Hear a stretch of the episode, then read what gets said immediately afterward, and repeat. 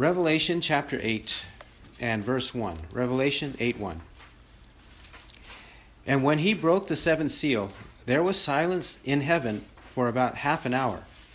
And I saw the seven angels who stand before God, and seven trumpets were given to them. And another angel came and stood at the altar, holding a golden censer, and much incense was given to him, that he might add it to the prayers of all the saints upon the golden altar which was before the throne. And the smoke of the incense with the prayers of the saints went up before God out of the angel's hand.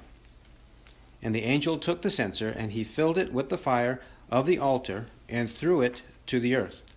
And there followed peals of thunder, and sounds, and flashes of lightning, and an earthquake. And the seven angels who had the seven trumpets prepared themselves to sound them. And the first sounded, and there came hail and fire mixed with blood, and they were thrown to the earth. And a third of the earth was burnt up, and a third of the trees were burnt up, and all the green grass was burnt up. And the second angel sounded, and something like a great mountain burning with fire was thrown into the sea, and a third of the sea became blood. And a third of the creatures which were in the sea and had life died, and a third of the ships were destroyed. And the third angel sounded, and a great star fell from heaven, burning like a torch, and it fell on a third of the rivers and on the springs of waters. And the name of the star is called Wormwood.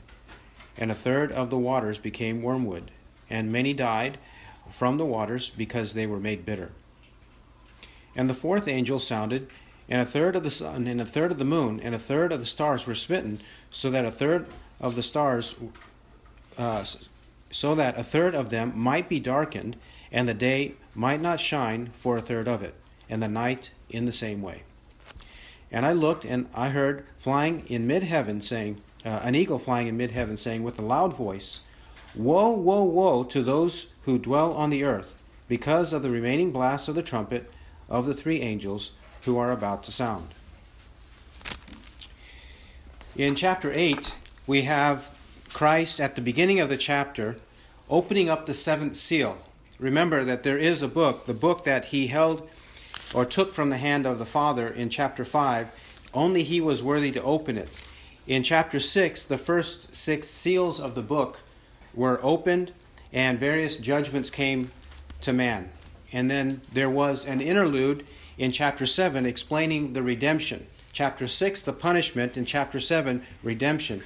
But now in chapters 8 and following, we continue with the destruction, with the punishment, the wrath of God that comes upon the earth. And chapter 8 is taken up with this seventh seal that's opened by Christ. So let's see what happens when the seventh seal is opened. We see, firstly, that there are trumpets and seven angels, and then a progression of punishments and judgments upon man. Verse 1 says, And when he broke the seventh seal, that is, Christ broke the seventh seal, there was silence in heaven for about half an hour. Now, some judgments have already occurred, and before this final seal is opened and more judgment is to come, these judgments will be more severe, they will be more drastic, they will certainly afflict man in ways that they have not experienced before. And so it says here that there is silence in heaven for about half an hour. This silence is not an unusual silence in terms of the, the Bible and, and the Old Testament. In Habakkuk 2 18 to 20, Zephaniah chapter 1 7 to 18, and also in Zechariah chapter 2 6 to 13, we have verses there that call upon the people of the earth to hush, to be quiet, to wait and see what God's going to do, and be prepared for what God is about to do. And in each of those places, in Zephaniah 1, Habakkuk 2, and in Zechariah chapter 2, God is ready to punish. So everyone is supposed to be silent and wait and see this ominous event and series of events that will occur because God is ready to bring his judgments upon the earth. This is why there is silence for about half an hour. Now, this half an hour uh, it is known extra biblically in an author named Josephus who wrote in the first century about AD 90 that in the temple of Jerusalem during the siege, the Roman siege of Jerusalem, there was a great light that appeared in the sanctuary for half an hour. And after the, the siege, of course, the Roman armies came and they destroyed the temple. There was destruction and punishment on the temple, on the city, on the Jewish people for their uh, rejection of the Messiah. This punishment and judgment came. So, even there, in terms of extra biblical historical evidence, there was, there was some understanding that there was a great light, there was silence, and, and then there was punishment that came right after that.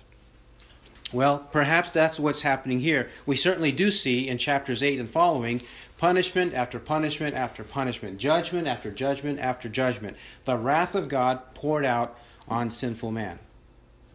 Now, verse 2 And I saw the seven angels who stand before God, and seven trumpets were given to them. Seven angels are mentioned here. They're unnamed, but they do have trumpets, seven trumpets issued to them that they will blow in due time.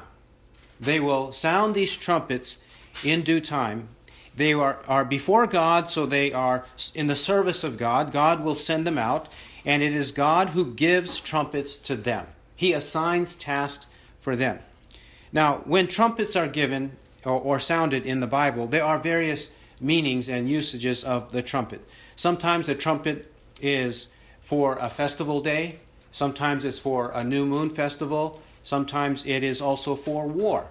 And this is likely the uh, understanding here that there is warfare, there's judgment, there's death, there's misery that's about to take place.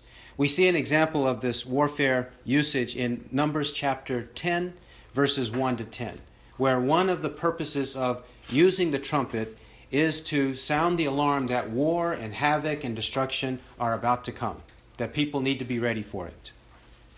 Verse 3 And another angel came and stood at the altar holding a golden censer, and much incense was given to him, that he might add it to the prayers of all the saints upon the, the golden altar which was before the throne. And the smoke of the incense with the prayers of the saints went up before God out of the angel's hand. And the angel took the censer, and he filled it with the fire of the altar, and threw it to the earth. And there followed peals of thunder, and sounds, and flashes of lightning, and an earthquake. In this section, this angel, another angel, he comes, he's at the altar. This is likely the altar of incense, the golden altar of incense. In the time of Solomon, it was a golden um, altar of incense, and at that place, the frankincense was placed on the fire pan, and then there was a fire that was taken, as it says in verse 5, fire taken from the other altar, that is the bronze altar where the sacrifice was. Uh, coals were taken from that to light up the, the incense on the fire pan for the, the altar of incense. Well, in this case, this angel who does it, he does it the proper way. Notice in verse 5, he took he filled it with the fire of the altar. And this is likely the the other altar, symbolically speaking. He sees this in a vision, of course, John does. So he sees the, the altar of burnt offering and the coals there. He takes a coal and he uh, couples it with the incense, and then the incense is added to the prayers of the saints. We know from chapter 5 that the prayers of the saints go up to heaven and they are mixed with incense because the prayers of the saints to God are like incense, the smell of fragrant incense. Chapter 5, verse 8 says uh, that each one uh, had a harp, and they had golden bowls full of incense, which are the prayers of the saints. This incense symbolizes how God looks upon our prayers. He delights in them, and they are fragrant to Him. Well, earlier in chapter 6, the saints did pray. Remember chapter 6, verses 9 to 11. The saints did pray and this prayer has come up to God, and now God is answering this prayer. He begins to answer it in chapter 6, and he continues to answer it in chapters 8 and following. What was their prayer? Let's look at chapter 6, verse 9. And when he broke the fifth seal, I saw underneath the altar the souls of those who had been slain because of the word of God and because of the testimony which they had maintained. And they cried out with a loud voice, saying, How long, O Lord, holy and true, will you refrain from judging and avenging our blood on those who dwell on the earth? And there was given to each one of them a white robe, and they were told that they should rest for a little while longer until the number of their fellow servants and their brethren who were to be killed, even as they had been, should be completed also. The prayer in verse 10 is for God who is holy and true. So what he does is right, pure, moral, it's righteousness. And he's true. He does not practice any falsehood. And their prayer to God is for God to judge and avenge their blood upon the perpetrators of their persecution and the perpetrators of their death. They were slain, verse 9 says, and then verse 11 says they were killed. They were slain and they were killed. So now the judgment comes upon those who dwell upon the earth. And this is why when the incense by the angel is offered and added to the prayers of the saints in chapter 8, verse 5, what follows? Chapter 8, verse 5, it says that he threw it to the earth. So it ascends to God, and then he also throws it to the earth as though it's an answer from God. He, it goes up and then it comes down. And when it comes down, what follows is peals of thunder, sounds, and flashes of lightning, and an earthquake. This we know. The, the paradigm for this kind of judgment is Exodus chapters 19 and 20 at Mount Sinai. When God reveals His holiness, when God reveals His righteousness, that He is serious about who He is and what He expects of us, He d- demonstrates that with this kind of phenomena thunder, loud sounds, flashes of lightning, and earthquakes. Fire, smoke, all, all of this surrounded Sinai when God was present there. And that's what's happening here too. God is demonstrating that He is holy and righteous, and He is about to inflict punishment on those who disobey Him. Verse 6 And the seven angels who had the seven trumpets prepared themselves to sound them. They prepare themselves, they get in order. They, they know that they must do so in due sequence as God ordains for them to do it. So they, in battle array, in other words, they prepare themselves in battle array to sound these trumpets so that punishment and destruction and misery might come. It is perhaps also for expectancy. When they prepare themselves, and even in military array, when the military prepare themselves, everyone is expecting the war to start destruction and misery and, and all kinds of death to occur. They expect that to happen. And this is what is happening here. John sees this and he knows that it's going to be ominous. It's going to be very perilous and dangerous as he sees what happens. Verse 7. The first, in verse 7, is that there is destruction that comes upon the land, the land or the earth. Destruction. And the first sounded, the first angel sounded his trumpet, and there came hail and fire mixed with blood, and they were thrown to the earth, and a third of the earth was burnt up, and a third of the trees were burnt up, and all the green grass was burnt up. Here, this destruction of a third of the earth comes with hail, fire, and this is mixed with blood. Now, this blood may be the, uh, a blood kind of storm, a, a red kind of storm with the, the things that are, are in the elements and it turns the storm into red. The, the blood could s- signify death and mortality, or it could be literal blood. Literal blood that is showered down upon the earth and ruins all kinds of vegetation on the earth. Either of, of these interpretations may be taken here.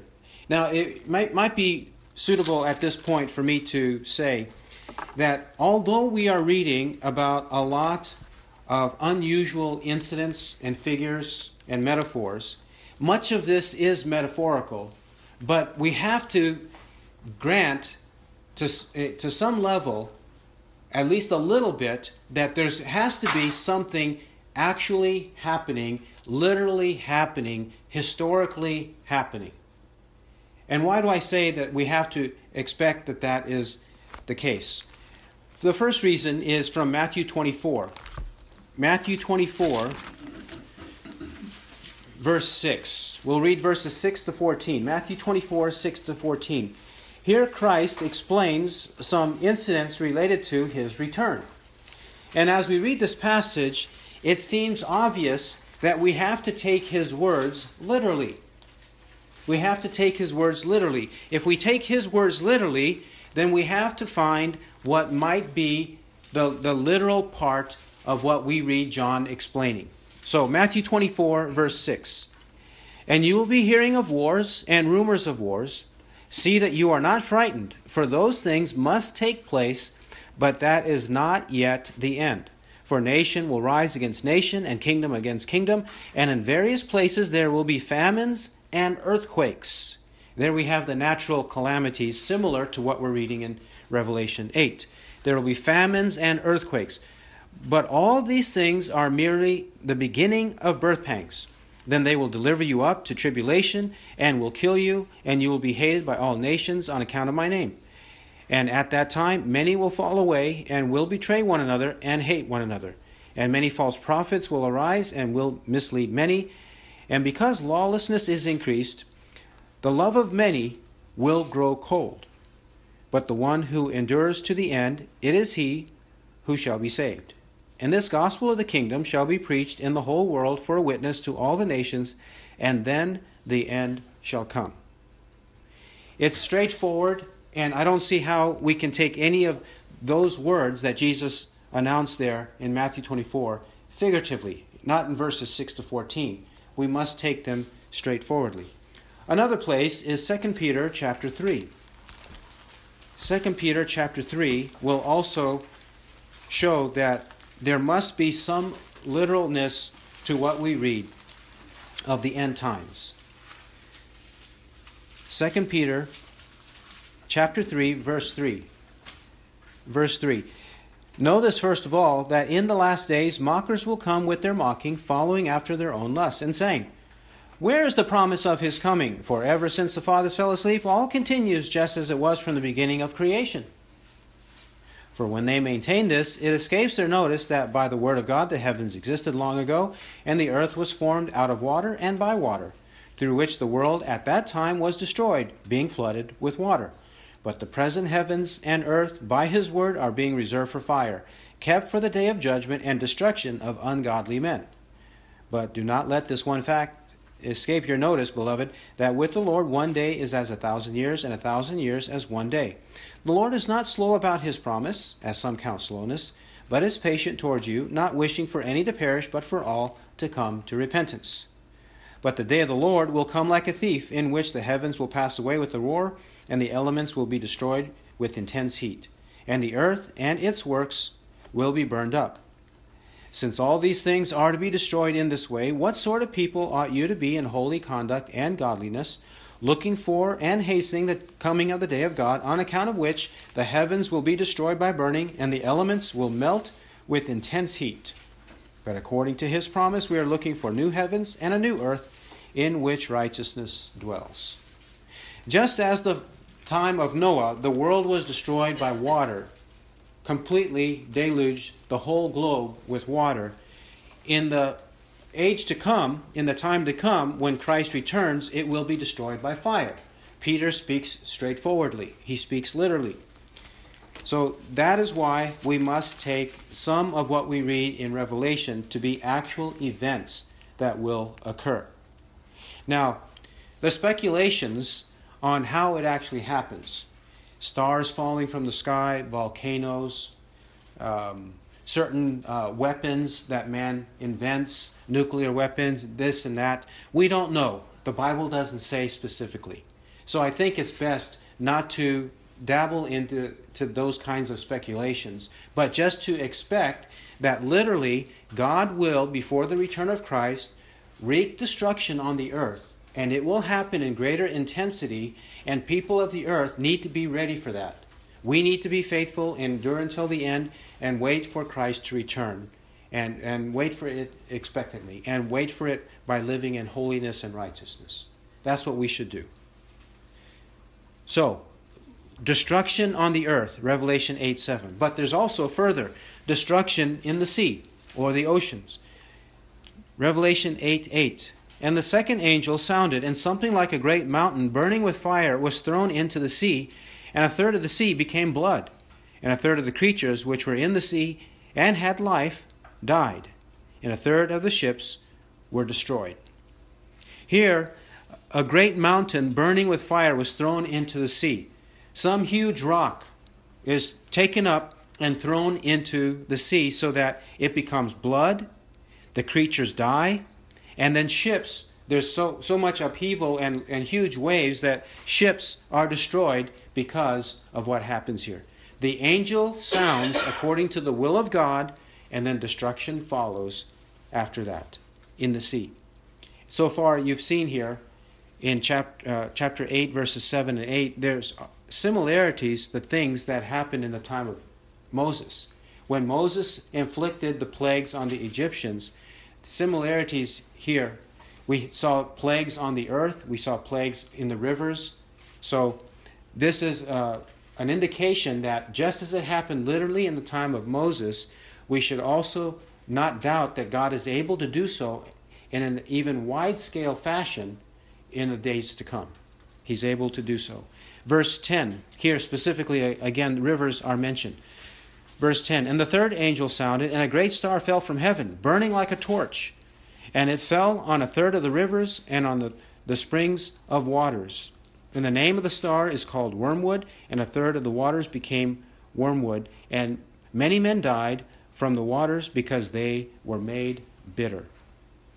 Here, a, a great star falls, falls from heaven, burning like a torch, and it destroys a third of the rivers and the springs. Rivers and the springs. And the star is given a name. Because of what the star produces in these waters, it's given the name wormwood. Wormwood, this bitter plant, bitter and poisonous plant. Though in the time of Moses, in number or Exodus chapter 15, 15 25, they had bitter waters, and they called those waters Marah, and the people could not drink it. So Moses took a tree, threw it into the waters, and it became sweet. They were able to take that water. But the reverse, when God's judgment is upon people, it becomes bitter or poisonous, and people die because they drink it. They're exposed to it and they drink it. They die. God's judgment. Again, God's judgment. The fourth angel, verse 12. And the fourth angel sounded, and a third of the sun, and a third of the moon, and a third of the stars were smitten, so that a third of them might be darkened, and the day might not shine for a third of it, and the night in the same way. The fourth angel sounds, and then the sun, the moon, and the stars are partially darkened. A third of them is darkened and when darkness occurs with the elements like this, this is prophetically always a sign of judgment. God is ready to act, and God will bring judgment in time. Here, the natural elements themselves, those elements that are inaccessible to man. See, man is able to access the land, the sea, and the rivers. So, that which man depends on, God destroys. And then that which is inaccessible to man, God is able to use the inaccessible constellations to bring fear and judgment upon man.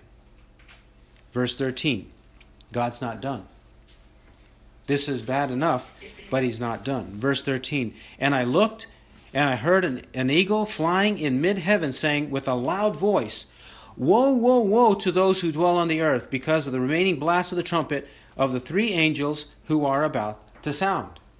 He shouts th- these woes, this eagle. An eagle is a bird of prey. Bird of prey. We'll see in Revelation chapter 19 there is so much destruction that the birds of prey devour the flesh of people and beasts that are destroyed and strewn all across the earth. This is the kind of judgment that God brings. And this eagle in mid heaven so that it is visible, everyone can see, and likely in mid heaven in the middle of the day so that there's no doubt what's going on. They can see clearly what God is doing. This bird of prey expressing that God is about to bring widespread destruction announces that three more angels have severe judgments awaiting. We'll see in chapter 9 that these angels actually bring much death. There was some death here, but there will be much death later. Much, much death. Notice too, it's a threefold woe. There are woes that are double woes in the book of Revelation, such as in chapter 18. Double woes is bad enough. Woe, woe. But here, this eagle says, Woe, woe, woe. Now, woe does not just mean hold on. Woe does not mean hold on. Woe does not mean, oh, uh, let me get your attention or something like that. It doesn't mean anything like that. In the Bible, woe means, W O E, it means distress, calamity, destruction, punishment, judgment. It's a pronouncement of judgment, a pronouncement of a curse upon people who deserve to be cursed, who deserve to be punished because of their sins. And it says there, to those who dwell on the earth. To those who dwell on the earth. We saw this earlier in chapter 3, verse 10, that God had announced that there was going to be an hour of testing which is about to come upon the whole world to test those who dwell upon the earth. And even in chapter 6, verse 10, it says that the punishment that the saints pray should come upon those who dwell on the earth. The same here in 8:13. This punishment is for those who dwell on the earth. If one is not a saint, one is an earth dweller in the book of Revelation, and the earth dwellers, that is everybody else, deserves the wrath of God. They deserve his wrath. Chapter 9. Chapter 9, we'll read about the fifth and the sixth trumpets. Chapter 9, verse 1. And the fifth angel sounded, and I saw a star from heaven which had fallen to the earth, and the key of the bottomless pit was given to him. And he opened the bottomless pit, and smoke went up out of the pit like the smoke of a great furnace, and the sun and the air were darkened by the smoke of the pit. And out of the smoke came forth locusts upon the earth, and power was given them as the scorpions of the earth have power. And they were told that they should not hurt the grass of the earth, nor any green thing, nor any tree, but only the men who do not have the seal of God on their foreheads and they were not permitted to kill anyone, but to torment for five months. And their torment was like the torment of a scorpion when it stings a man. And in those days, men will seek death and will not find it, and they will long to die, and death flees from them.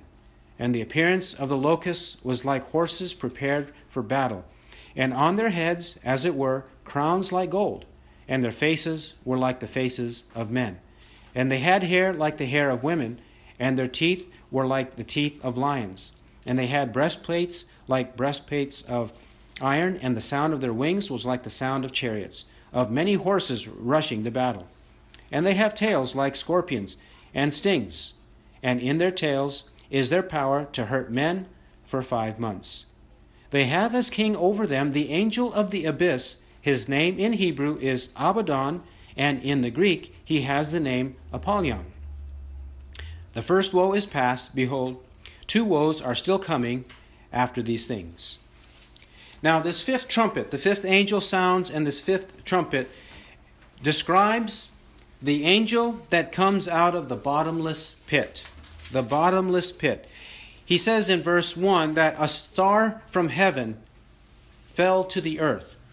Angels, and I believe this is an angel, Angels are occasionally in the Bible called stars, such as Job 38, verse 7, when it says, The morning stars sang together, and all the sons of God shouted for joy. The morning stars sang, and the sons of God shouted for joy when God created the world. Job 38, verse 7. And even Jesus says of Satan that he fell from heaven. I saw Satan fall from heaven like lightning in Luke 10, verse 18.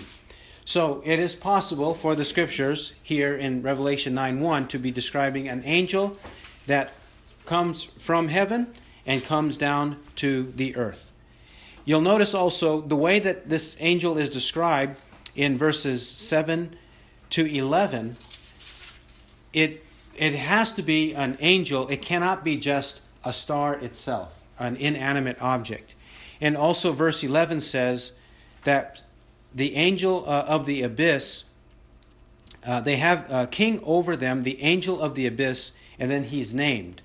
So if this one angel that comes out of the abyss or the bottomless pit um, is an angel, it fits with verse 11 because this angel from the, the pit, the abyss, has a king over them, the angel of the abyss.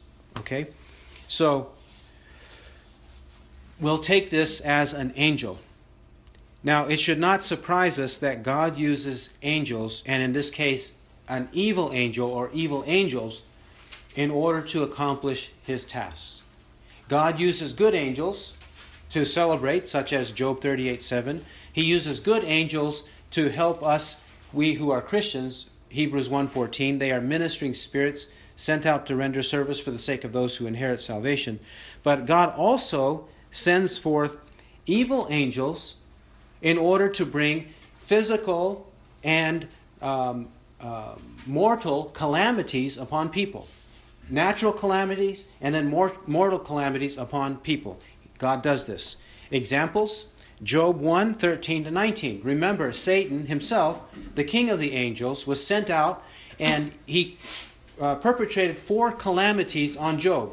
Two were related to his family and his people, and then two were natural. It says the fire of God fell from heaven. That was one natural calamity. And the second one was a great wind from the desert came and it stormed across and blew down the house where his children were.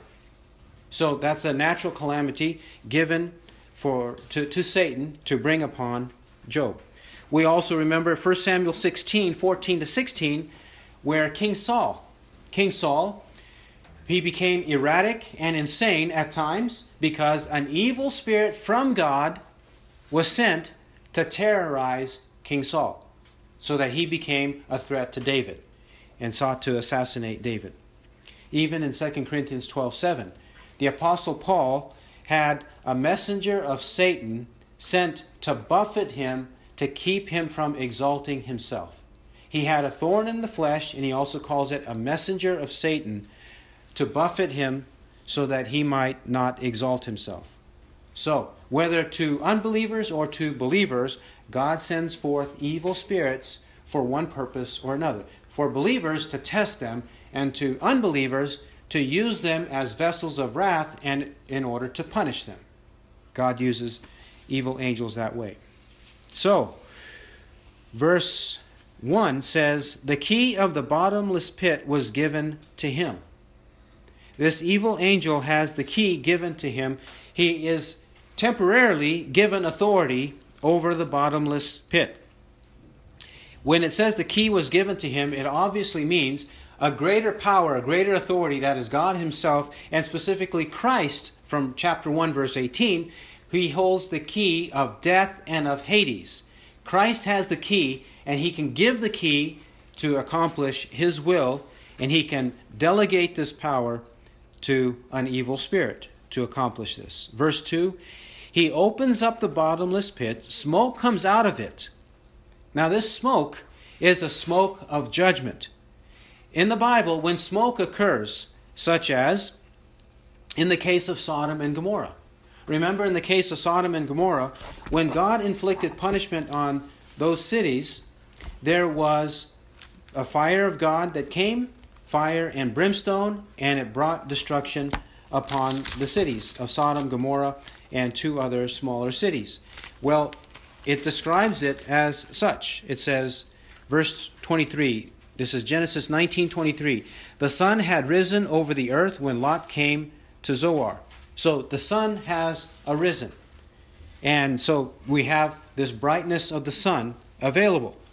And while the sun is there, it says, verse 24, Then the Lord rained on Sodom and Gomorrah brimstone and fire from the Lord out of heaven. And he overthrew those cities and all the valley and all the inhabitants of the cities and what grew on the ground.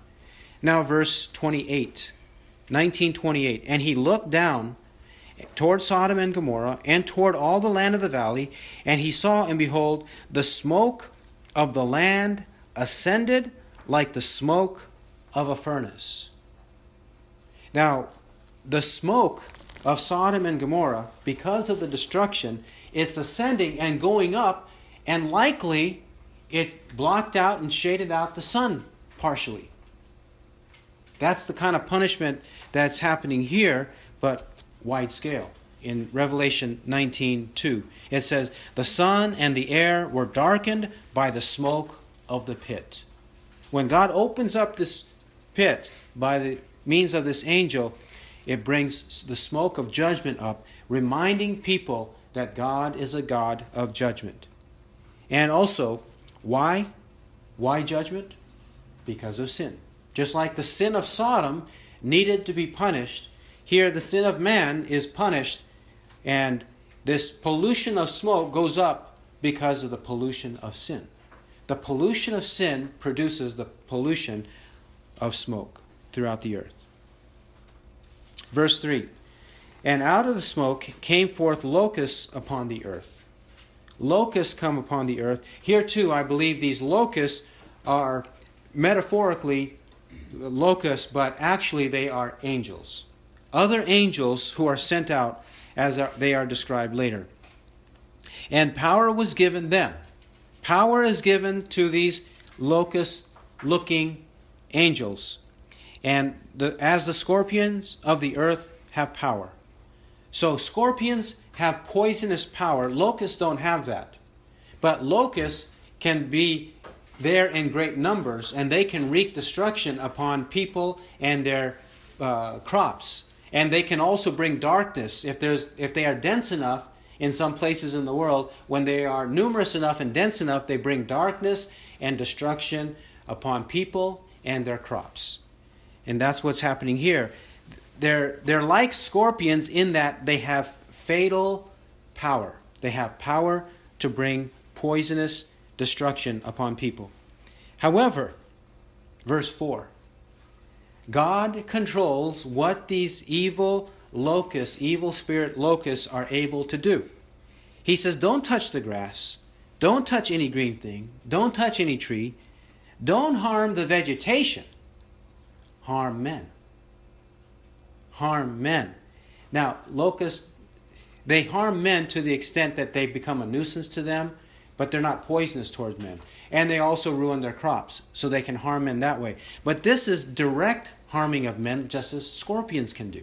Verse 4 Harm only the men who do not have the seal of God on their foreheads. The seal, mentioned in chapter 7, verses 1 to 8. If they are not sealed by God, that is, saved by God, saved from their sins by God, then harm them, destroy them, cause them to die. Verse 5. And they were not permitted to kill anyone, but to torment for five months, and their torment was like the torment of a scorpion when it stings a man. They're, they're not permitted to kill anyone, but to torment them.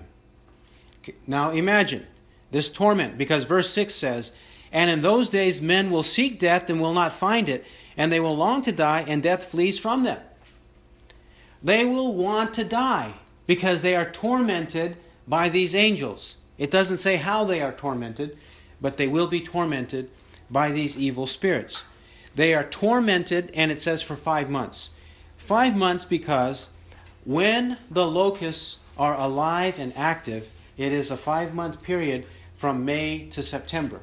From May to September. That's when nobody wants to be around them. Nobody wants to deal with them. Nobody wants to deal with the hassle of these. And they would rather run and jump uh, away and go to some other place, go to some other country, than to be in this miserable condition being around all these locusts. This is why it says for five months. But in this period of five months, People will want to die. They will long to die, but they can't die.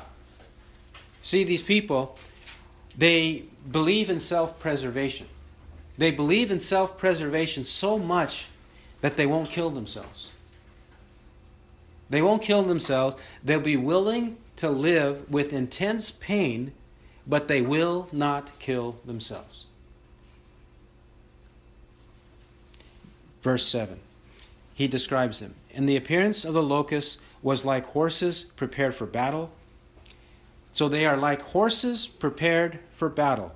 They are ready, they're strong, they are fearless, right? Horses that are battle ready horses, they are fearless horses. They will go even when the ammunition and all the weapons of war, all the engines of war are right there staring at them, they'll still go straight ahead. Like flint, they won't shake, they won't move, they'll go straight ahead. So these evil spirits are determined to do what's necessary. It says they have crowns of gold on their head. That means if they have a crown of gold, they're going to be victorious. They will accomplish what God wants them to accomplish. Their faces were like the faces of men. Here's an indication that they have intelligence. They have some, uh, like spirits do. Good spirits and evil spirits both have intelligence, just like we do. They have rational capabilities. So they are rational and they know what they are about to do. What they embark on, they know exactly. Verse 8 And they had hair like the hair of women. Now, the hair of women is attractive, it's alluring, it's enticing. And this is what happens when people are involved with spirits and evil spirits. They are entrapped and enticed by evil spirits. And it's hard for them to get away from it. They are engrossed in it. And this is what happens with evil men.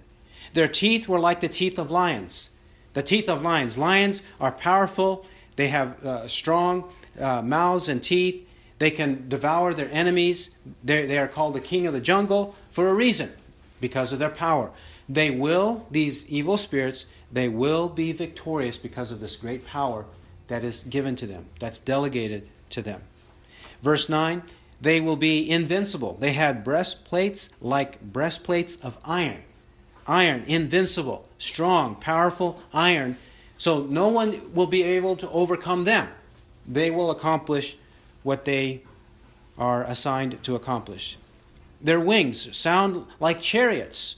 The, the ominous, frightful sound of many, many chariots. Nobody wants to face the chariots when he hears thousands upon thousands, ten thousands upon ten thousands of chariots.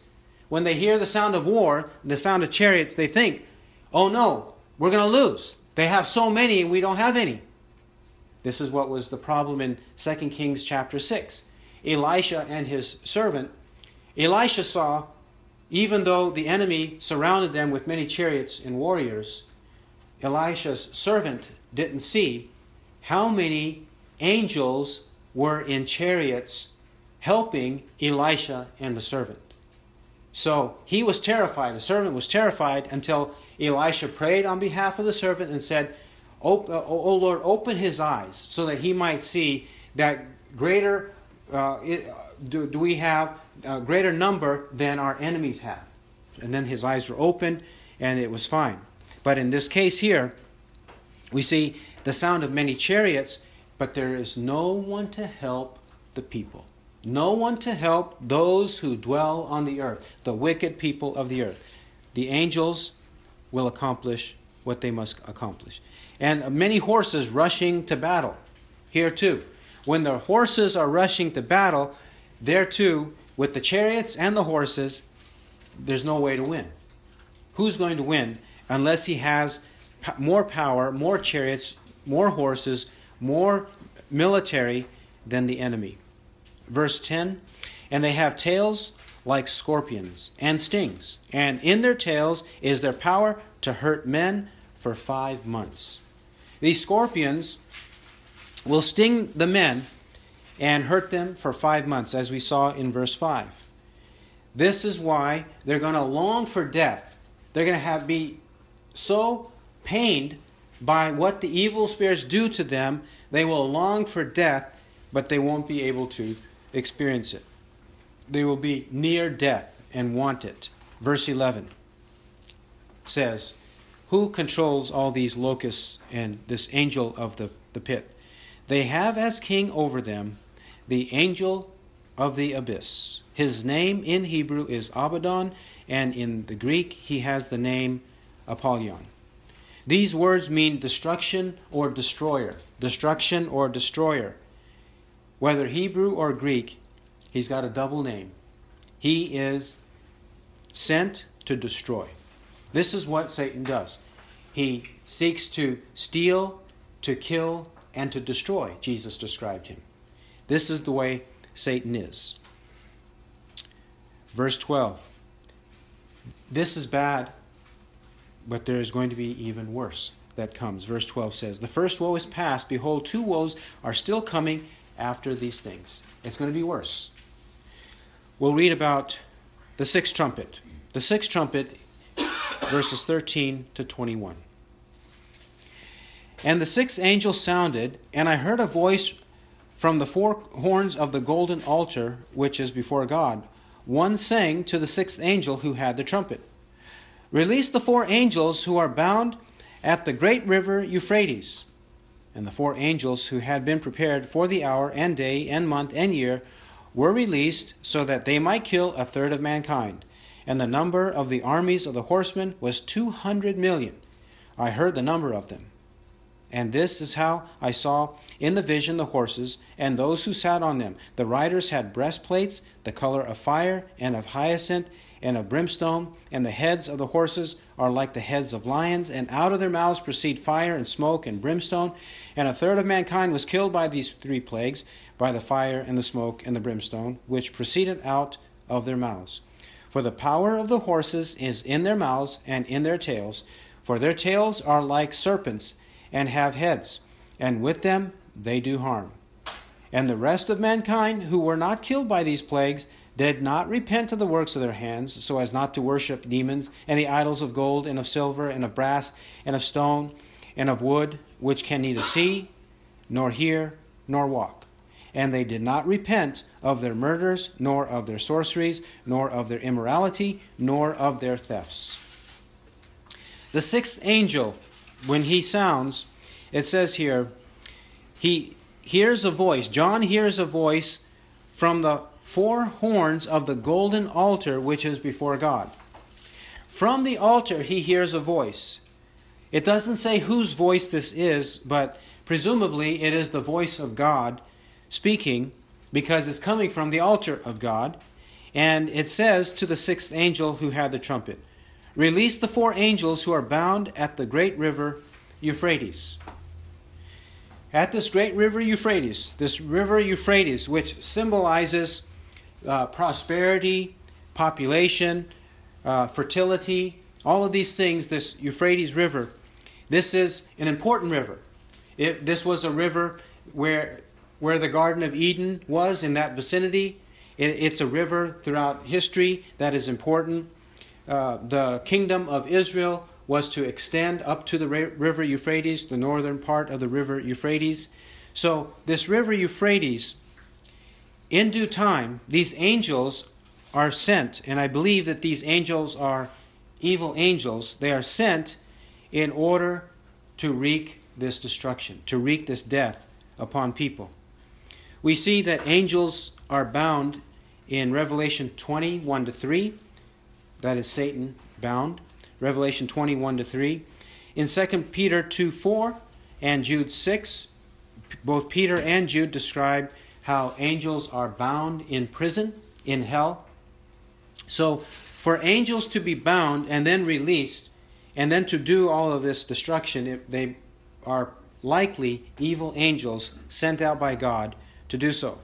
But they're sent out at the precise time. Verse 15. Here he expresses the hour, day, month, and year. At the right time, God will send them forth and kill a third of mankind. We speak of people's time has not yet come. When we say his time hasn't come yet, we speak of the time of his death has not come. But who controls the time of one's death? Is it nature? Do people control it themselves? No, it's God Himself. And He will send His angels in order to bring about death here in due time, in the hour, the day, the month, and the year that these people deserve. A third of mankind. That's a lot of people. If you think about how many people are on the earth right now, that's about seven or seven and a half billion people on the earth now. Can you imagine if two to three billion people were killed at one time, suddenly, at a precise time in history? That would be a lot of, of death, a lot of bodies here and there, everywhere. There wouldn't be enough time to bury them all quickly within three days before the stench would uh, pollute uh, all of the, the, the communities and, and nations of the earth. It'd be very difficult to deal with it. Notice there, verse 16 The number of the armies of the horsemen was 200 million. I heard the number of them. He heard this number, meaning that they were 200 million. This is the number that he heard. He's not making it up, he's not exaggerating, he's describing that they are this many.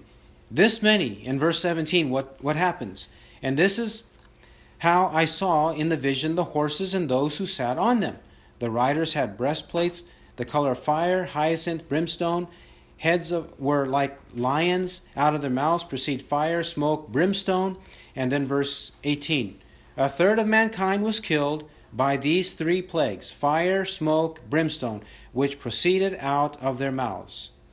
So, what happens? Fire, hyacinth, brimstone. Fire, smoke, and brimstone. So, fire, uh, these three come upon man and it kills them all. It kills them all. Now, the hyacinth is repeated in verse 17 as smoke and also in verse 18 as smoke. So, this is what God sends, and He inflicts the people with these three plagues so that they die. And then it says in verse 19 The power of the horses is in their mouths and in their tails, for their tails are like serpents, and they have heads, and with them they do harm. Both the mouth of the horse and the tails of the horse are lethal, lethal like serpents. Well, what should happen when so much death, destruction, and misery surrounds man? There should be repentance. But verses 20 to 21 describe how stubborn and stony, hard hearted the people are. It says, The rest of mankind who were not killed by these plagues did not repent. They did not repent. You see, sometimes when punishment and judgment comes, people learn from it, they learn righteousness from it. Sometimes that happens, but not all the time. It does not happen all the time because the human heart loves its sin. It loves its sin. And we redefine it. We call sins mistakes sometimes, we call them errors, we call them lifestyles, we call them uh, uh, living uh, environment. We, we call them by different names. But the Bible says these are the works of their hands.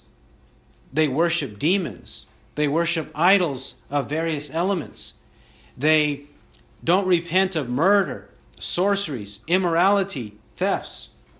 Sounds like he's describing the Ten Commandments. They're breaking the Ten Commandments. And they have no shame, they have no guilt. They have no remorse, no sorrow. They don't want to repent. They want to continue. They want to continue doing what they do. In fact, it's so bad, later in chapter 16, notice what happens. Punishment comes upon them. They are inflicted with these serious, serious punishments and plagues. And notice in chapter 16, verse 9 what they do 16:9 and men were scorched with fierce heat and they blasphemed the name of God who has the power over these plagues and they did not repent so as to give him glory Verse 11 They blasphemed the God of heaven because of their pains and their sores, and they did not repent of their deeds. Instead of repenting, instead of looking to themselves and realizing they have sinned uh, grossly against God, they have offended God, instead of looking at it that way, they continue to offend God by blaspheming God. They slander God, they mock God, they curse God, instead of realizing that God is cursing them and that they should repent. They deflect and point the finger at the God of heaven. This is the condition of man. This is why they deserve what they get. Now, all of this physical destruction represents eternal destruction. Jude, verse 7, in describing Sodom and Gomorrah, he says in Jude, verse 7 Just as Sodom and Gomorrah and the cities around them, since they, in the same way as these, indulged in gross immorality and went after strange flesh, are exhibited as an example in undergoing the punishment of eternal fire. When Sodom and Gomorrah was destroyed, and even when destruction comes on the earth throughout history, and even in the book of Revelation, it is intended to show, it's intended to depict that God is displeased. He's wrathful against man's sin, and he punishes man for his sin, and those who are punished will experience eternal punishment, the lake of fire, hell, forever and ever. And that we who are alive and see this, we ought to learn from it and repent of sin. If we believe in the Lord, repent of sin and grow in holiness. But if we don't believe in the Lord, repent of sin, be converted, believe that Christ died for our sin, and that he rose to give us eternal life. This is why this is happening in chapters 8 and 9, because people don't repent. Let us repent. He who has ears to hear, let him hear what the Spirit says.